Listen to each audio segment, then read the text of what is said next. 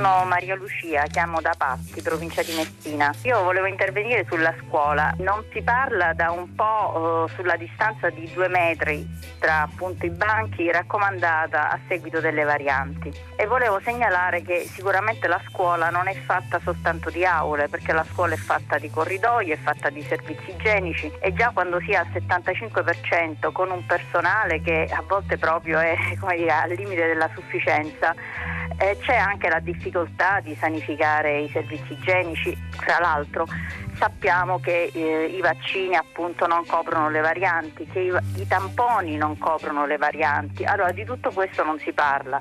Nelle scuole a volte quando c'è appunto un caso si mh, mm, fanno i tamponi eh, sul personale che è entrato appunto nella classe, ma adesso ci sono anche delle misure più restrittive per fare i tamponi, cioè ci deve essere appunto un tempo ehm, che supera i 15 minuti di permanenza del docente, eh, ci deve essere una vicinanza perché altrimenti il tampone per esempio al docente che è entrato per una mezz'ora perché aveva un'attività da svolgere non viene per niente fatto il, il tampone. I docenti completeranno, almeno per la realtà in cui vivo, il, la seconda dose di vaccino eh, a fine maggio, quindi praticamente siamo già quasi a fine scuola, però adesso si invoca la riapertura al 100%. Io mi chiedo veramente eh, come sia possibile fare tutto questo in una fase appunto in cui purtroppo eh, le varianti stanno ulteriormente creando timore e paura. Ecco, quindi le mie domande sono queste e mi chiedo come mai ecco, non ho sentito ancora la voce del sindacato che si muove insomma, su una linea di prudenza.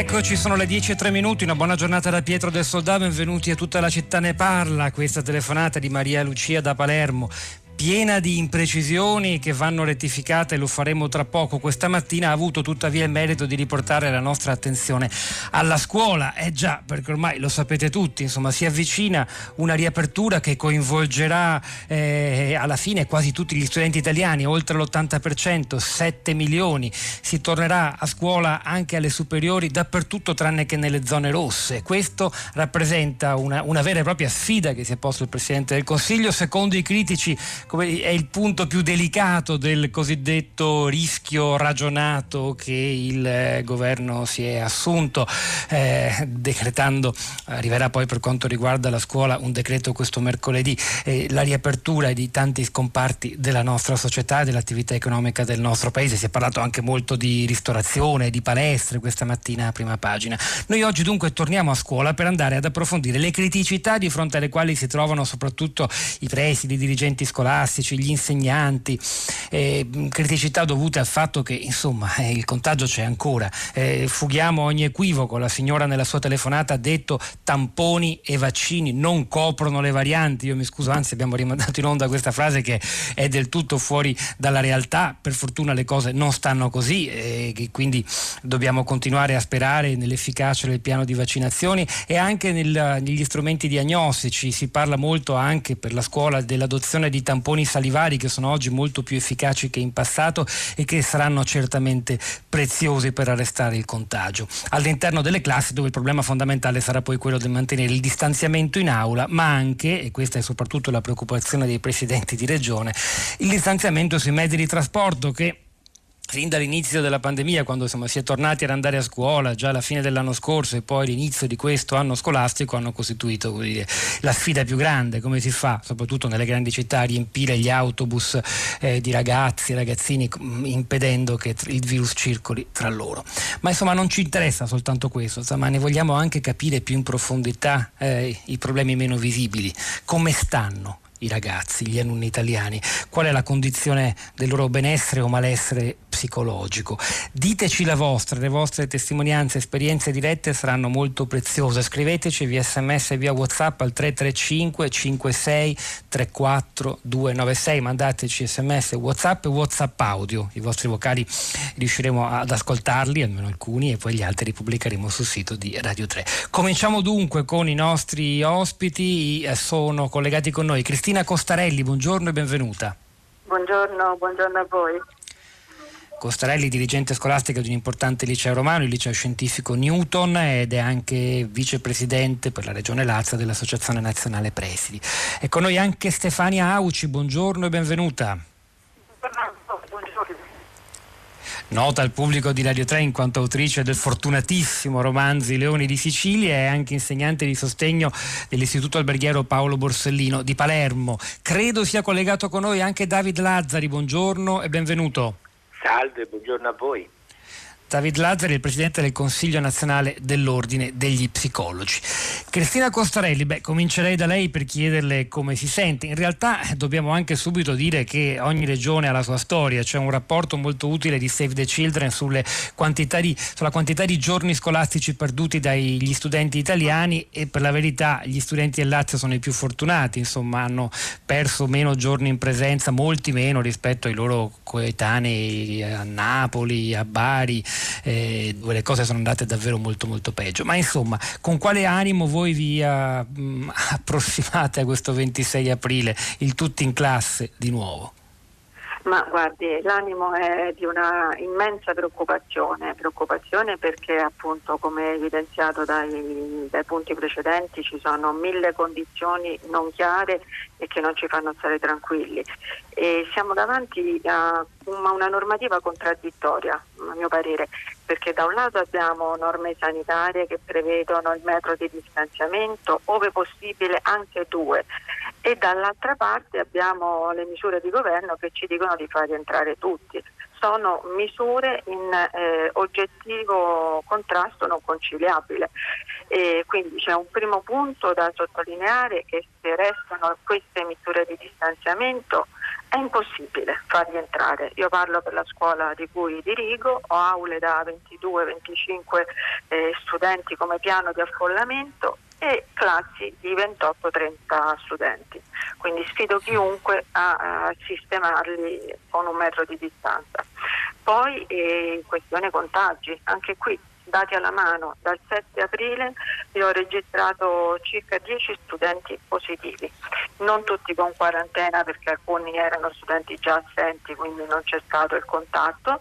Io ho due classi in quarantena e 15 docenti in isolamento, quindi significa classi di didattica a distanza, significa un'alternarsi continua di didattica e presenza e quindi mi chiedo come può venire in mente di eh, decidere di far rientrare tutti, di negare alla scuola anche eh, le ultime settimane di minima stabilità che noi ci, eh, ci auguravamo, di dover riorganizzare ancora orari, stagionamenti e quindi diciamo, la preoccupazione è immensa con la consapevolezza che non potremo adempiere sicuramente al rientro del 100% dei ragazzi. Cosa farete? Eh, continuerete a ricorrere alla didattica a distanza che eh, almeno eh, stando, stando alle, alle, anticipazioni, poi aspettiamo il decreto di mercoledì, dovrebbe rimanere come strumento da, valido a partire dal 26 aprile soltanto per gli studenti delle superiori che vivono in territori definiti zona rossa. In tutte le altre la DAD dovrebbe dire, rimanere soltanto un ricordo. È impossibile secondo lei, mi pare di capire. Impossibile assolutamente impossibile, a meno che qualcuno non ci scriva nero su bianco che le misure di distanziamento non sono più un requisito necessario per il rientro a scuola. È cioè un dato oggettivo, sono norme che sono in contrasto tra loro, quindi eh, tra le due, dovendo poi io, come tutti i miei colleghi dirigenti, decidere se eh, rispettare una norma di sicurezza o il rientro, certamente è prioritaria la, la salute pubblica, quindi io non eh, potrò consentire a tutti di rientrare perché non ci sono, non sarebbero rispettate le misure di sicurezza, soprattutto poi in un momento in cui il contagio è veramente molto esteso nella fascia giovanile. Io adesso non so se questo è un dato appunto oggettivo, un dato generalizzabile, ma sto vedendo nella mia piccola realtà che ho più casi di studenti positivi adesso che non eh, a gennaio-febbraio non so se è una realtà limitata alla mia scuola, ma è un dato oggettivo, quindi è assolutamente eh, così ingiustificato quest'idea di, di, di, entrare adesso perché espone a grande pericolo, oltre alle famiglie Beh, sì. che sono anche loro molto preoccupate. È un dato che non sorprende perché la libera circolazione, l'interazione tra le persone è sicuramente maggiore rispetto a gennaio e febbraio. Il grande problema e pericolo dal punto di vista sanitario quanto al contagio dei ragazzi è il fatto che portino il virus a casa e infettino i parenti, i nonni in primo luogo e poi anche i genitori ed è chiaro che questa decisione è stata presa perché una parte significativa, anche se certo non soddisfacente, della popolazione anziana ora è coperta o parzialmente coperta con la prima prima dose di vaccino, ma insomma non vogliamo concentrarci soltanto sugli aspetti sanitari. Le chiedo soltanto una cosa però, quanto alle misure per prevenire il contagio dentro gli edifici scolastici, altro discorso è quello dei trasporti pubblici che affronteremo un'altra volta. Eh, potenziare eh, l'ingresso scaglionato, orari diversi di presenza in classe, magari introducendo nuove fasce in modo da evitare che siano tutti presenti in aula alla stessa ora, si può fare? Quali Ma sono le criticità? Una, diciamo, non, non, possiamo farlo ancora perché introdurre ulteriori scaglionamenti creerebbe un problema di orario che andrebbe addirittura a prolungarsi nel pomeriggio con questioni poi relative ai docenti che ovviamente non possono fare doppi turni. Quindi eh, quello mm, che, che, ripeto che è una nostra proposta era quella veramente di lasciare le cose come sono, perché adesso le scuole si sono organizzate, ciascuna scegliendo una dimensione tra il 50 e il 70 95%, c'è un orario, sono rispettate al massimo livello le misure interne di sicurezza, metodi di distanziamento, igienizzazione, mascherine. Sulle mascherine come eh, sindacati abbiamo fatto una richiesta da tempo per il tramite della regione da portare al governo di fornire le FFP2, questo è un altro tema. Le scuole hanno ancora forniture di mascherine chirurgiche che sappiamo non essere eh, sicuramente un presidio di massima sicurezza, quindi ecco su questo magari il governo poteva darci un supporto perché le FFP2 per docenti e studenti sarebbero state una piccola sicurezza in più, invece non, non, non è stato fatto. Quindi all'interno degli istituti il piano di sicurezza funziona anche perché si vede dai contagi, un caso di positività di studente raramente ha come conseguenza un contagio nella classe o nei docenti, quindi il sistema interno funziona, è l'esterno e, e comunque il sistema funziona a questi numeri, in questa condizione. Se noi andiamo a ridurre gli stanziamenti non ne siamo più certi perché poi sono chiare le sue perplessità. Cristina Costarelli, vicepresidente per la Regione Lazio dell'Associazione Nazionale Presidi. Dobbiamo dire che di tutti questi argomenti si discuterà ancora in questi giorni. Il capo di gabinetto del ministro dell'istruzione Bianchi, eh, Luigi Fiorentino, eh, incontrerà proprio i sindacati che hanno, insomma, è pieno di dichiarazioni di sindacati della scuola sui giornali oggi che non riguardano solo l'FFP2 ma anche la possibilità di usare il personale docente su orari differenziati. Poi lo stesso ministro Bianchi incontrerà regioni e comuni, il presidente, il neo presidente della Confederazione eh, Stato-Regioni, il presidente della Friuli Venezia Giulia Federiga esprime oggi sul Corriere della Sera, ma era anche ospite ieri a Lucia, Lucia Annunziata su Rai 3, le sue perplessità rispetto soprattutto ai, ai mezzi di trasporto che da, da, da, mesi costituiscono un nodo irrisolvibile pare, speriamo che invece ce la si faccia anche perché verranno stanziati dei soldi. Insomma, seguiremo i problemi che lei ha posto sul tavolo Costrelli questa mercoledì arriverà il decreto, sicuramente mi immagino anche già durante questa settimana vi torneremo. Ora però vogliamo provare ad aprire anche un'altra pagina per non arrestare e bloccare il discorso della scuola soltanto su le pur fondamentali questioni eh, sanitarie, orari di ingresso, contagio, mascherine, distanziamento.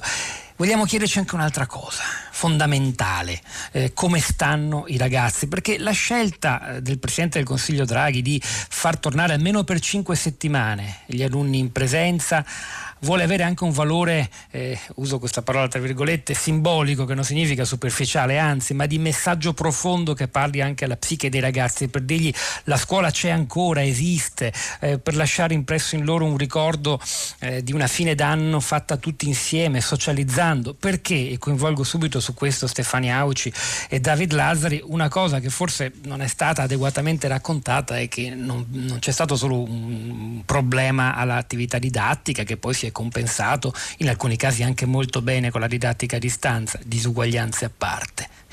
e non è un tema da poco, ma c'è un problema di blocco della socialità. Allora, Stefania Auci, la sua impressione, lei peraltro è insegnante di sostegno, quindi può portarci un'esperienza ancora più problematica. Sì, allora, mh, fermo restando quello che ha detto la mh, professoressa Costarelli, su cui mi trovo d'accordo su tutta la linea, perché soltanto chi è dentro le classi si può rendere davvero conto della difficoltà che oggi sconta la scuola, nel senso del eh, non avere spazi e situazioni adeguate per poter far sì che i ragazzi possano oh, lavorare all'interno dell'ambiente scolastico con serenità.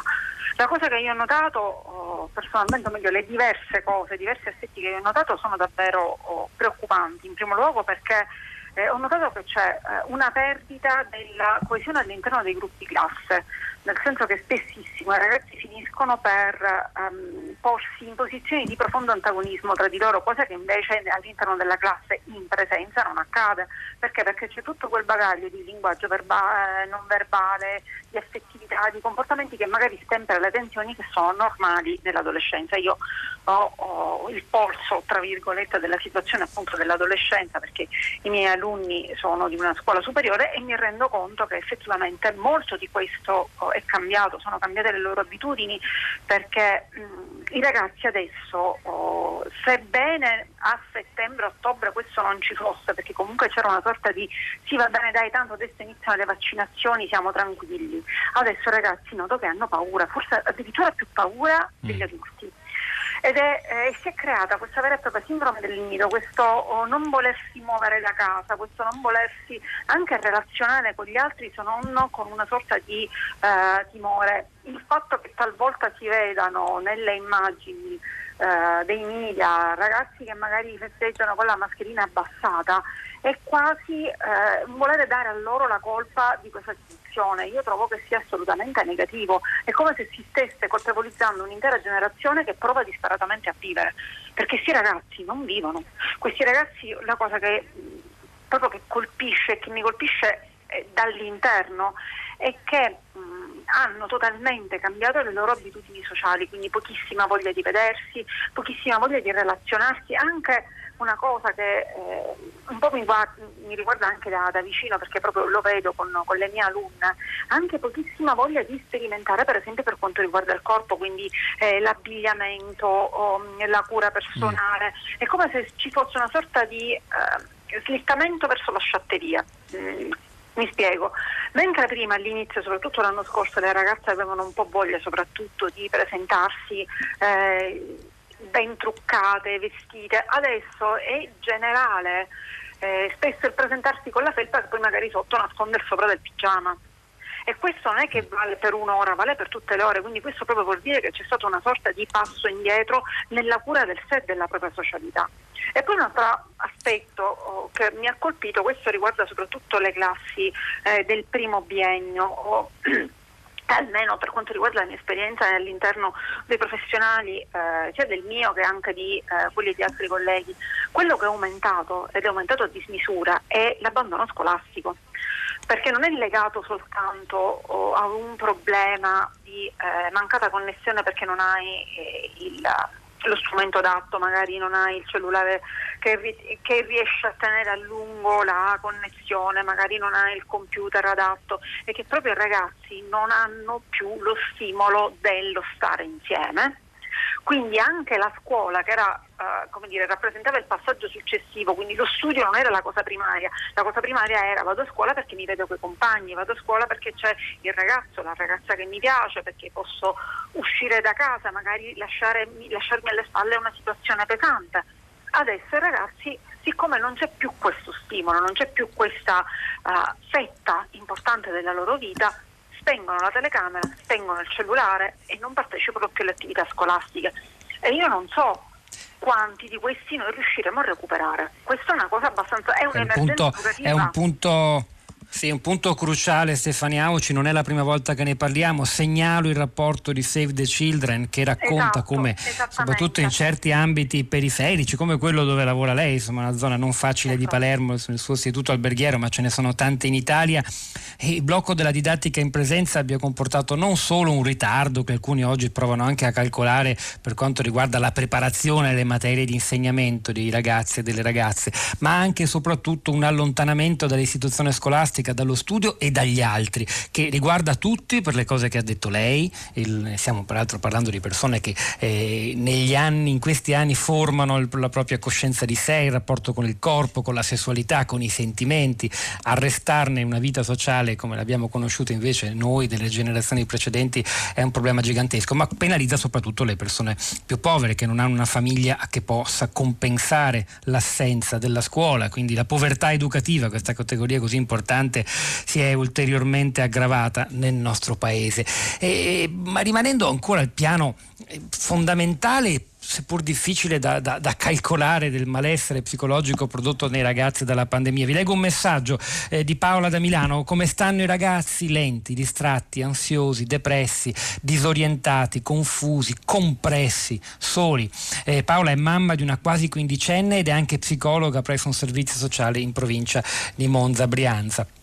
Aggiungo solo anche un'altra testimonianza da Scilla che dice parlate anche dell'università, eh, che non, mm, i ventenni che erano appena usciti a mettere il naso fuori casa sono stati costretti a tornare a casa per non pagare affitti a vuoto, non parlo di quelli che abitano in città ma di chi va fuori sede, chi abita come noi in campagna è tornato a casa dei genitori e si capita, come nel nostro caso, di essere isolati e totalmente isolato e depresso. Per chi sta al terzo anno come mia figlia, questo sarebbe il momento di contattare i professori per chiedere le tesi e non è possibile. Sarebbe il momento di scegliere cosa fare dopo e questo anche senza un contatto diretto con insegnanti e colleghi più grandi, come lo si può fare. Di università parleremo, però insomma c'è una continuità tra i due messaggi, una quindicenne e una ragazza al terzo anno di università perché il problema riguarda davvero tutti. Allora David Lazzari, lei come Presidente dell'Ordine Nazionale degli Psicologi ha anche lanciato un allarme su una disattenzione attenzione, almeno sin qui, rispetto a quel che si può fare, perché sono stati stanziati anche dei soldi per portare eh, una consulenza psicologica dentro gli edifici scolastici, però non basta. Guardi, eh, io intanto credo che i messaggi che avete ricevuto, quello che ha detto Stefania Auci, eh, siano una testimonianza molto eloquente della situazione. I dati poi che abbiamo vanno in questa direzione. L'ultima ricerca uscita di Italia in salute, 82% dei genitori che evidenzia situazioni psicologiche nei figli valutate come molto pesanti in un caso su quattro.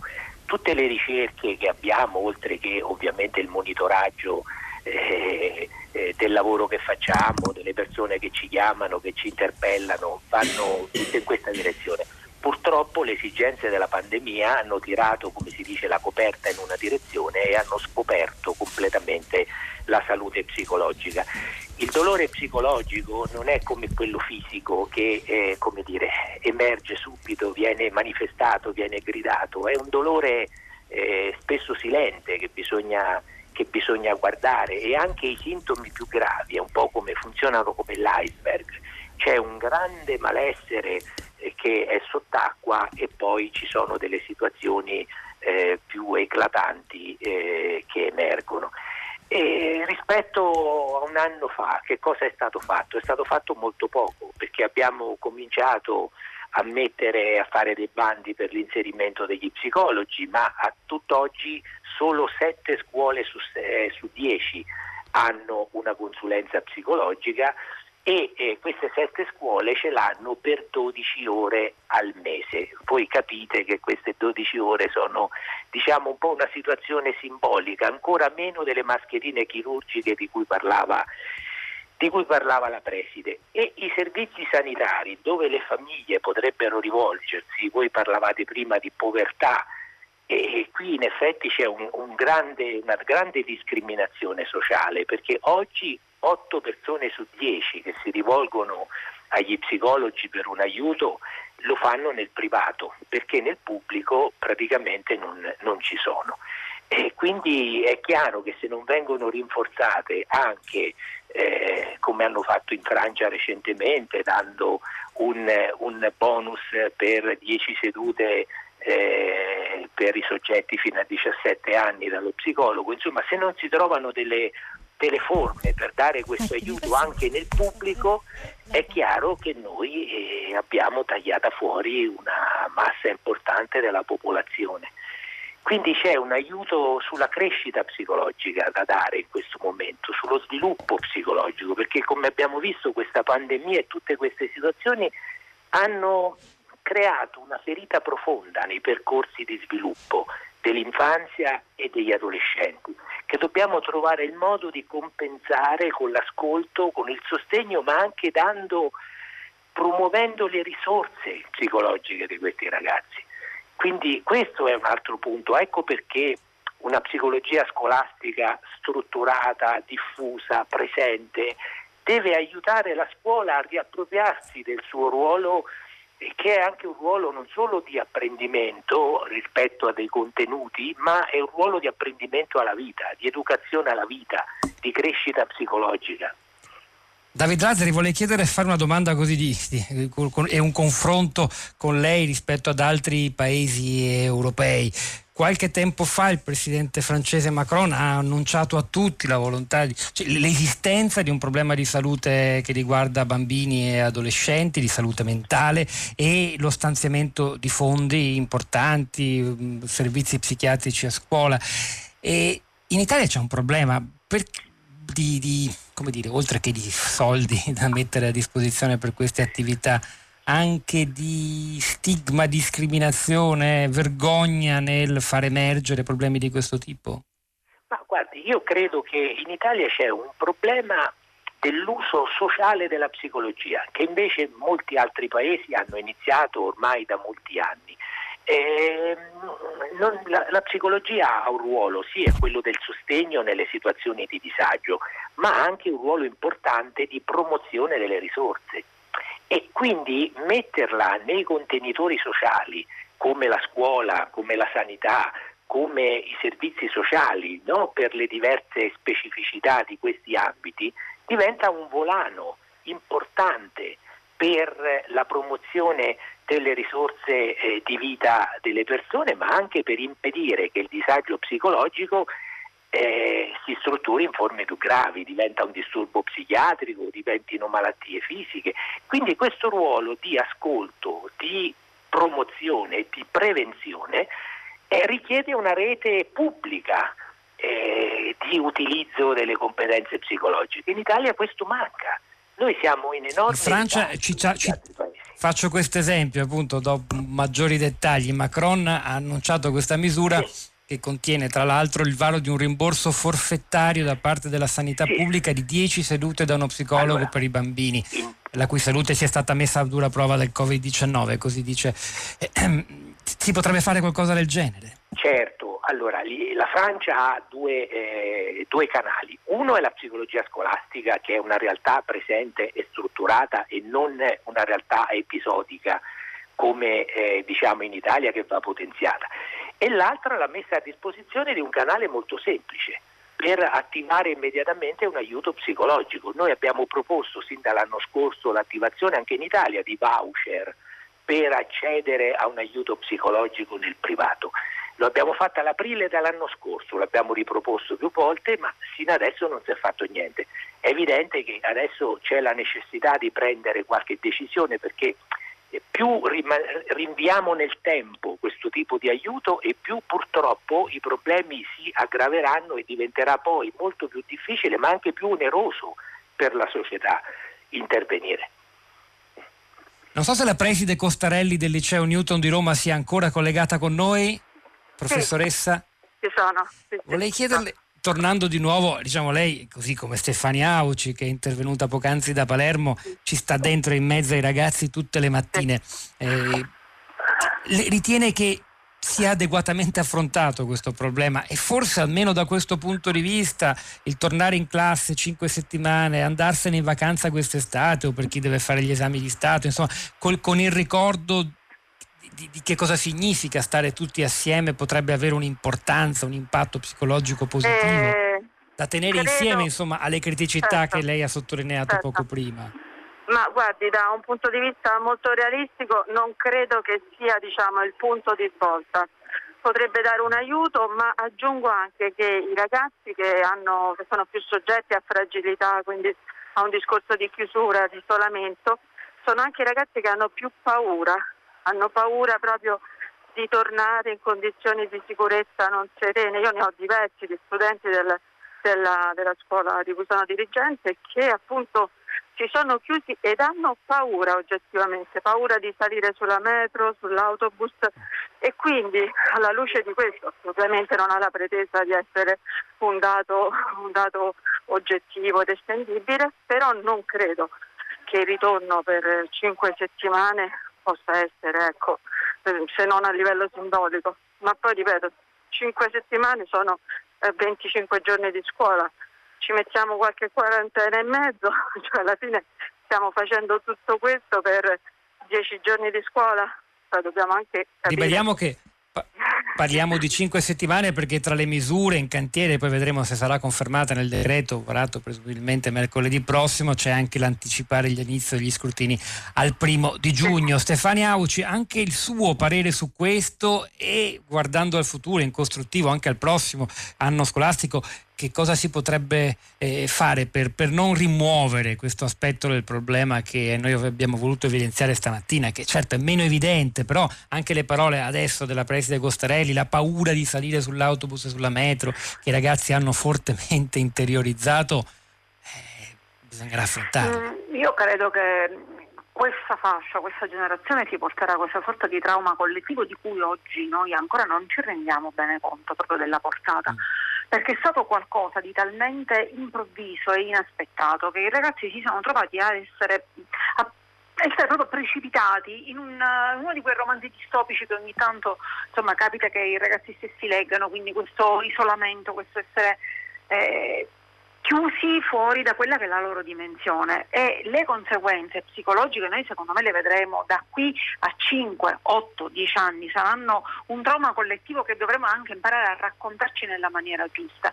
Per quanto riguarda le prossime settimane, eh, credo che se proprio dobbiamo rientrare, eh, l'unica strada percorribile sia appunto quella della didattica a distanza 50 e 50 e per gli spazi perché molto spesso gli spazi mancano. E per dare una maggiore sicurezza e deflazionare l'impatto e la presenza dei ragazzi sui mezzi pubblici. E per consentire ai ragazzi anche con gradualità di riprendere questi che sono dei nuovi ritmi, dei ritmi che tutto sommato adesso loro quasi sconoscono. Perché eh, non nascondiamoci dietro un dito, lo possiamo raccontare serenamente, ci sono un bel po' di ragazzi che fanno direttamente lezione dal letto, quindi adesso devono, tra virgolette, mettiamolo un po' così, sull'ironico, devono imparare a alzarsi presto, vestirsi, rendersi presentabili, tornare in presenza. Il 50 e 50 secondo me sarebbe quello che permetterebbe loro di riabituarsi a questa dimensione, fermo restando che io, e qui mm, è una mia posizione del tutto personale, ma una volta che noi abbiamo tutelato le persone anziane, le persone fragili, perché non pensare a una campagna vaccinale dei ragazzi? Perché non pensare a tutelare in una maniera concreta i ragazzini o comunque quelli che vanno all'università, che sono quelli che si muovono maggiormente. Io purtroppo lo devo dire e, e rimane, ripeto, una mia valutazione di natura personale che può essere soggetta a risate o critiche di varia natura, ma io penso che purtroppo in Italia si sia pensato, si sia valutata soprattutto l'attenzione delle fasce di età maggiori non tanto perché sono, o meglio non solo perché sono le fasce più deboli, ma anche perché ormai i ragazzi in Italia non ce n'è più non, non hanno più quel peso, quell'importanza eh. che hanno. E il fatto che la scuola sia, ci si sia pensato proprio alla fine alla scuola, dopo i ristori, dopo le aziende, dopo gli anziani, che è pensata alla scuola.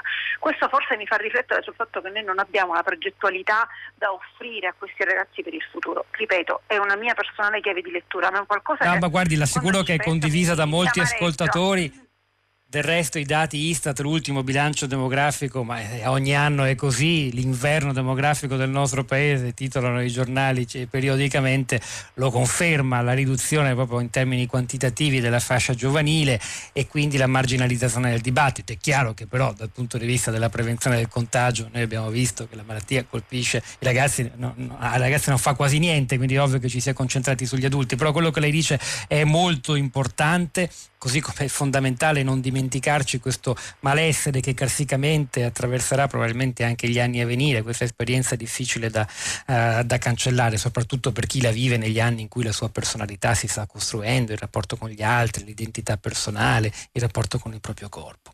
Cristina Costarelli, Stefania Auci, ricordo il suo fortunatissimo libro I Leoni di Sicilia, eh, insegnante di sostegno al Paolo Borsellino di Palermo, il presidente del Consiglio nazionale degli ordini psicologi David Lazzari, grazie anche a lei lei. Noi continuiamo, continuiamo in musica con un brano che il suo eh, giovane eh, autore eh, palermitano Nicolò Carnesi ha di- direttamente collegato alla nostra esperienza di mh, mm, una vita a distanza grazie alla tecnologia che è diventata spesso il nostro unico habitat e questo riguarda davvero i ragazzi in primo luogo. È una delle voci e delle penne anche più interessanti della nuova scena cantautoriale italiana. Ha pubblicato a febbraio il brano Virtuale che fa da perpista al prossimo lavoro di inediti. Lui è Nicolò Carnesi, virtuale.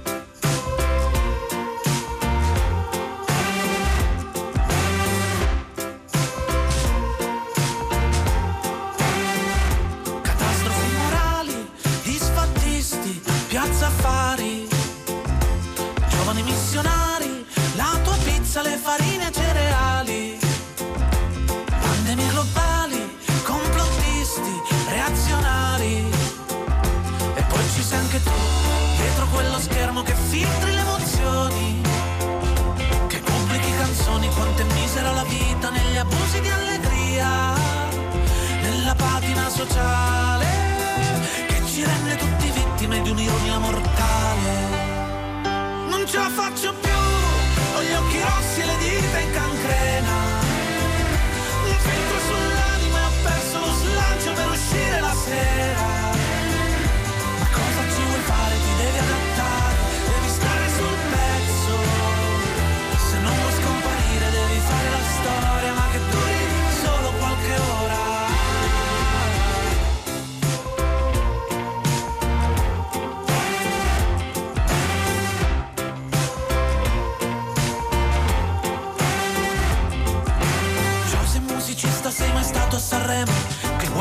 scienziato ti fa sentire scemo? Non sono d'accordo con quello che dice non ci morirei perché tu possa dirlo. E quanto è misera la vita negli abusi verbali, quanto è misera la vita se non hai più una scelta. Quando sei definito da un codice binario, un algoritmo di vita che sceglie persino la tua canzone preferita. Non ce la faccio più, ho gli occhi rossi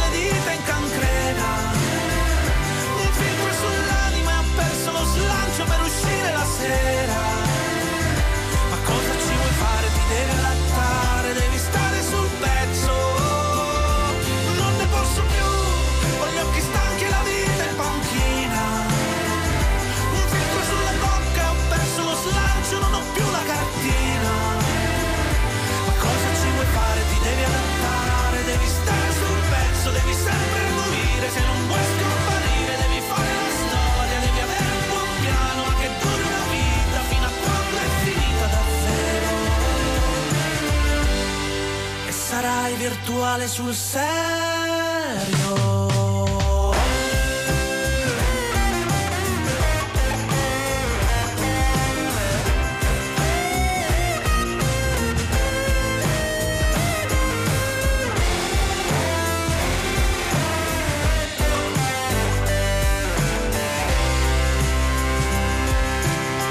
Non ne posso più, ho gli occhi stanchi e la vita in panchina, un filtro sulla bocca, la canzone denuncia che forse potrebbero far propria tanti ragazzi italiani eh, di Nicolò Carnesi, virtuale. Devo dire che sul benessere o anzi malessere psicologico degli alunni delle scuole italiane sono arrivati e stanno arrivando testimonianze molto preziose che stiamo pubblicando sul sito di Radio 3. Ora sentiamo dalla vostra viva voce come stanno le cose, il microfono a Sara Sanzi. Buongiorno, buongiorno Pietro, buongiorno alle nostre ascoltatrici, ai nostri ascoltatori e a proposito proprio di virtuale come cantava Niccolò Carnesi e del malessere psicologico di cui abbiamo parlato anche nel corso della, di questa puntata. È da segnalare che quest'anno, il 2020, è stato il boom della telepsicologia, cioè della, mm, della psicologia, de, dell'aiuto psicologico offerto attraverso anche gli strumenti digitali, dunque attraverso i social network network, attraverso le chat, attraverso eh, le mail. Sono nati nel corso dell'ultimo anno diversi strumenti, alcuni abbiamo iniziato a raccontarli anche all'inizio di questo 2020, un'app per esempio di cui abbiamo seguito almeno inizialmente il percorso è l'app Italia Ti Ascolto che offre ascolto psicologico a portata di smartphone, un'app che è stata creata dal centro di ricerca del Dipartimento di Psicologia dell'Università di Milano Bicocca ed evidentemente questo connubio tra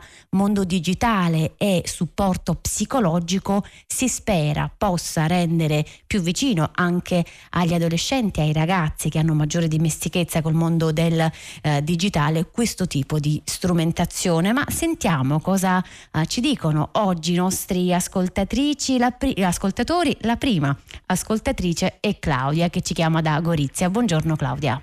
Sì, buongiorno, buongiorno e grazie dell'opportunità. Eh, sono un ex insegnante e a proposito di disagio ho fatto una riflessione pensando che tutti i nodi della scuola italiana siano purtroppo venuti al pettine. Speriamo che siano occasione di riflessione. Eh, io eh, la scuola italiana mediamente la vedo arretrata, poco motivata negli insegnanti, nozionistica e è piuttosto anaffettiva per paura della gioventù.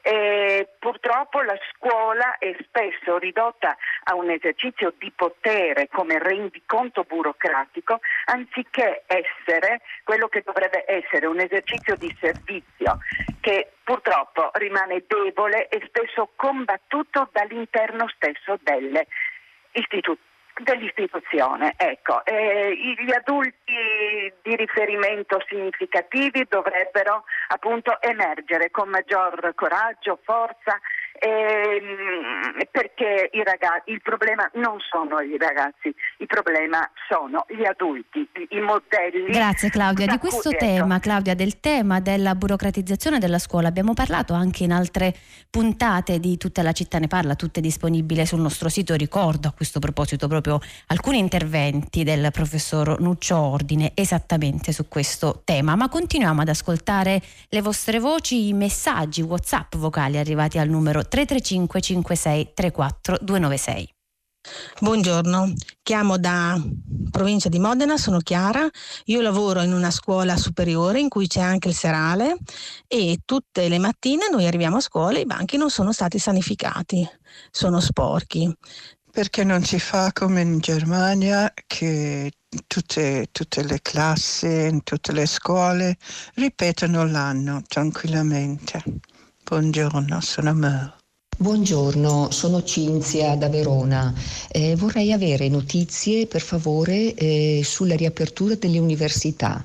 Eh, purtroppo non se ne parla, come se non esistessero, tanto loro sono grandi e così viene pensato e considerato e possono seguire le lezioni online. Invece è una condizione molto molto stressante, molto faticosa e molto demotivante. I ragazzi sempre davanti allo schermo che seguono un corso per eh, per raggiungere una, un, un, titolo di studio, una formazione che poi li porterà nel mondo del lavoro, si trovano eh, da un anno davanti agli schermi, senza relazioni, senza contatti con gli insegnanti, senza contatti con i compagni. Di università parla anche sui nostri social network, sulla pagina Facebook della città Scilla che scrive i ventenni che erano appena riusciti a mettere il naso fuori casa sono stati costretti a tornare a casa per non pagare affitti a vuoto. Abbiamo ancora una manciata di secondi per sentire anche Cristina da Genova. Buongiorno Cristina. Sì, buongiorno. Buongiorno, buongiorno, Cristina, abbiamo purtroppo pochi secondi, prego. Sì, eh, volevo semplicemente sottolineare che se dopo oltre un anno di pandemia eh, siamo, ancora, siamo, ancora, allo stato di non riuscire a risolvere problemi come i trasporti, la scuola, l'università, appunto eh, tutto quello che concerne i rapporti tra i ragazzi e, e, e Chissà cosa ne sarà poi Cristina, avremo modo di affrontare questo tema, noi torniamo dopo il giornale radio. Tutta la città ne parla. Era facile che succedesse che magari finito di dormire durante una lezione mi mettevo a parlare con un professore all'intervallo e raccontavo delle, delle mie relazioni, di quello che succedeva, della mia vita, del fatto che non stessi bene. E i professori lo facevano perché mi guardavano negli occhi. È iniziata la DAD e le cose sono cambiate. Sono cambiate perché i professori non riuscivano più a guardarmi negli occhi vedevano dei pixel. Tutti ci stavamo, ci stavamo isolando. Nessuno aveva voglia di intervenire. la maggior parte di noi non, non si cambiava neanche più, stavamo in pigiama tutto il giorno. E io mi sono ritrovato lì e ho detto, togliendo quelle che erano le amicizie, il, il parlare, l'uscire, cosa resta? Niente, non mi è rimasto niente. A settembre non è cambiato nulla, perché abbiamo fatto un mese in presenza e poi eravamo ancora in data. E lì ho avuto un crollo. Ho perso 10 kg, ero ancora più solo di prima. Avrei voluto che qualcuno mi guardasse negli occhi e mi dicesse puoi dirlo che non stai bene, non stiamo bene tutti. Ho sentito i miei professori e gli ho detto che le cose non andavano bene. Io non avevo più, più fiducia nella scuola, nelle persone, in niente.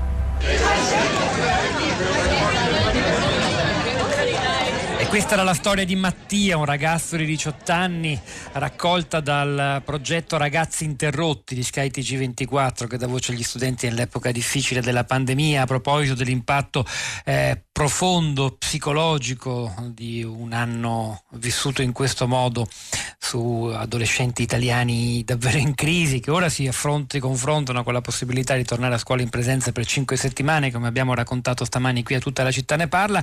Vogliamo continuare, anzi approfondire ancora di più, se possibile, il nostro viaggio negli aspetti meno visibili eh, della pandemia vissuta dai ragazzi, eh, sondando i loro umori, paure e speranze. Lo facciamo con l'ultimo ospite di questa mattina che è Daniele Grassucci. Buongiorno e benvenuto. Buongiorno e bentrovati. Grassucci è responsabile dei contenuti di un portale molto prezioso per capire cosa pensano gli studenti italiani, si chiama scuola.net ed è autore insieme a Federico Taddia di un libro che uscirà tra pochi giorni, il 4 maggio per Di Agostini, che si intitola Chi sono io, le altre e gli altri? 100 eh, domande ai ragazzi italiani per sondare temi individuali e collettivi della cosiddetta generazione Z, che sono appunto loro, i protagonisti anche della nostra puntata di oggi. Cosa ve ne è venuto fuori? Si può fare un bilancio e anche capire quali sono le speranze per l'immediato futuro, magari rimanendo sul mondo della scuola, Grassucci, se possibile, proprio su quello che si attendono dai compagni, dai professori per le prossime settimane e anche per l'anno 21? Beh, è emerso che eh, diciamo, quando noi abbiamo chiesto ai ragazzi quali sono le rivoluzioni che attendono questa generazione, quindi quali sono le sfide, hanno individuato sicuramente tre temi dei quali invece gli adulti si sono disinteressati ampiamente, ovvero la scuola, l'ambiente e il lavoro. E per questi ragazzi eh, l'andare ogni giorno a scuola era comunque un qualcosa di eh, estraneo dal proprio modo di sentire di pensare, soprattutto era estraneo in qualche modo a quelle che sembravano essere le sfide del mondo, perché ecco noi sappiamo che oggi trovare lavoro per questi ragazzi è molto complesso e la scuola non sempre li prepara perché abbiamo il cosiddetto mismatch, cioè ragazzi che studiano, studiano, studiano, si preparano, però poi quelle competenze che vengono date loro dalla scuola, dall'educazione, insomma dalla formazione tradizionale, poi non sono quelle che chiede il mondo del lavoro, ma poi si trovano in un ambiente che diciamo disastrato e eh, essenzialmente eh, di tutte queste questioni gli adulti non si sono interessati negli ultimi anni perché altrimenti non saremmo in queste condizioni. Eh, infatti sono stati proprio loro a, a, portare il tema ambientale al centro dell'agenda globale. Non ci sono riusciti i politici non ci sono riusciti i partiti politici ci sono riusciti ai ragazzi con il loro disagio che si sta manifestando con la DAD, forse potranno portare la scuola all'attenzione di tutti, perché quello che stiamo vedendo oggi non è frutto della pandemia, è solo diciamo, un acceleratore di un processo che già era innescato da tempo. Grassucci le leggo un paio di messaggi di ascoltatori. Flora da Pesaro, dallo scorso anno quando è iniziata la DAD la comunicazione con mia figlia 17enne è ridotta ai minimi termini, se ne sta sempre chiusa in camera. Che fare?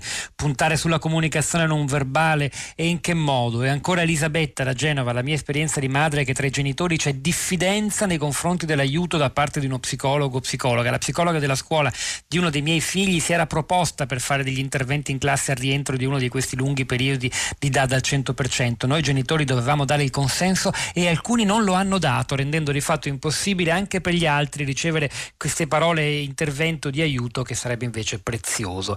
E questo tema l'avete toccato voi, quello della chiedere aiuto agli psicologi per non lasciare nel rimosso, nel non detto tutte queste paure. Sì, assolutamente. Ecco, i ragazzi probabilmente avrebbero bisogno di un supporto. Peraltro era uno degli interventi previsti quando si è deciso di ritornare a scuola, cioè è stata proprio una convenzione con eh, l'Ordine Nazionale degli Psicologi proprio per attivare de- degli interventi di questo tipo. Però ecco, come sappiamo in Italia tra l'annuncio e il fare c'è un mare di dispersioni che magari portano la maggior parte poi dei ragazzi a non ricevere questo tipo di, di intervento. Però se, se, posso dare un consiglio agli adulti che ci stanno ascoltando, cerchiamo di entrare in sì. dialogo con questi ragazzi senza giudicarli, perché ecco la cosa che è emersa di, maggiormente in questo libro è che eh, i ragazzi si sentono giudicati dagli adulti, cioè eh, sentono che eh, per gli adulti sono una generazione persa, ecco molto spesso eh, li giudicano come quelli che stanno sempre al telefonino, sempre al computer, ma questo mondo iper digitalizzato non l'hanno creato i ragazzi, i giovani, lo hanno creato gli adulti, però nel contempo loro stessi nemmeno avevano le chiavi di interpretazione, il libretto delle istruzioni di questo nuovo mondo che è stato, che è stato creato. Per cui ecco, è fondamentale eh, avvicinarsi ai ragazzi con un atteggiamento non giudicante, ma loro hanno bisogno di adulti di riferimento che siano formati, che comincino, che si documentino per capire che cosa sta accadendo e che li possano aiutare. A partire dalle famiglie, però sicuramente non bastano le famiglie in un momento così complicato perché anche le famiglie sono disorientate, serve probabilmente un aiuto eh, specializzato, senza tabù. Eh, c'è talmente tanta complessità, è una situazione che non avevamo mai vissuto in precedenza, è, se- è passato un secolo dall'ultima grande pandemia, ecco, e, e però facciamoci aiutare, sia i genitori, sia le famiglie, sia gli insegnanti, sia i ragazzi. Daniele Grassucci, un'ultima domanda, abbiamo un minuto. Il rapporto con i coetanei, il rapporto con i sentimenti, con la scoperta del corpo, della sessualità, della propria identità personale, cosa ne è venuto fuori? Cosa ha prodotto quest'anno di vita sociale ridotta, se non azzerata? Sicuramente ha prodotto tanta diffidenza, ecco, per molti ritornare ad una relazione analogica, fisica, eh, sarà complesso perché ci si è abituati alle relazioni digitali sotto tanti punti di vista, sia dal mh, mm, punto di vista della relazione amicale, ma anche di quella sessuale, quindi sono schizzati fenomeni come quelli del sexting, ma anche come quelli del, del cyberbullismo. Quindi ecco, sarà molto importante non dimenticarsi degli studenti quando si ritornerà alla normalità e cercare di risolvere quelle che potranno essere le problematiche emergenti, senza giudicare ma con un aiuto efficace, non solo sulla didattica, ma anche su quello che è il tema relazionale e psicologico. Daniele Grassucci, coordinatore dei dati del portale scuola.net e coautore insieme a Federico Taddia del libro di prossima uscita per De Agostini Chi sono io, le altre e gli altri? 100 domande per sondare come sta la generazione Z, cioè gli adolescenti italiani. Grazie. Noi ci fermiamo qui, è il momento di Radio Tremondo. Vi ringrazio per i tanti messaggi, esperienze dirette, soprattutto di genitori che hanno voluto condividere con noi quello che è successo a casa eh, negli ultimi mesi. I messaggi che non ho letto li pubblichiamo sul sito di Radio 3, li potete ritrovare. È sempre un interessante campione anche di come sta, almeno il pubblico di Radio 3 e di quello che pensa. Hanno lavorato a questa puntata di Tutta la città ne parla. Luca Riglioris alla parte tecnica, al suo fianco Cristina Falosci in regia, a questi microfoni Sara Sanzi, Pietro del Soldà, eh, che insieme alla nostra curatrice direttrice Cristiana Castellotti vi salutano, vi danno appuntamento come sempre a domattina alle 10.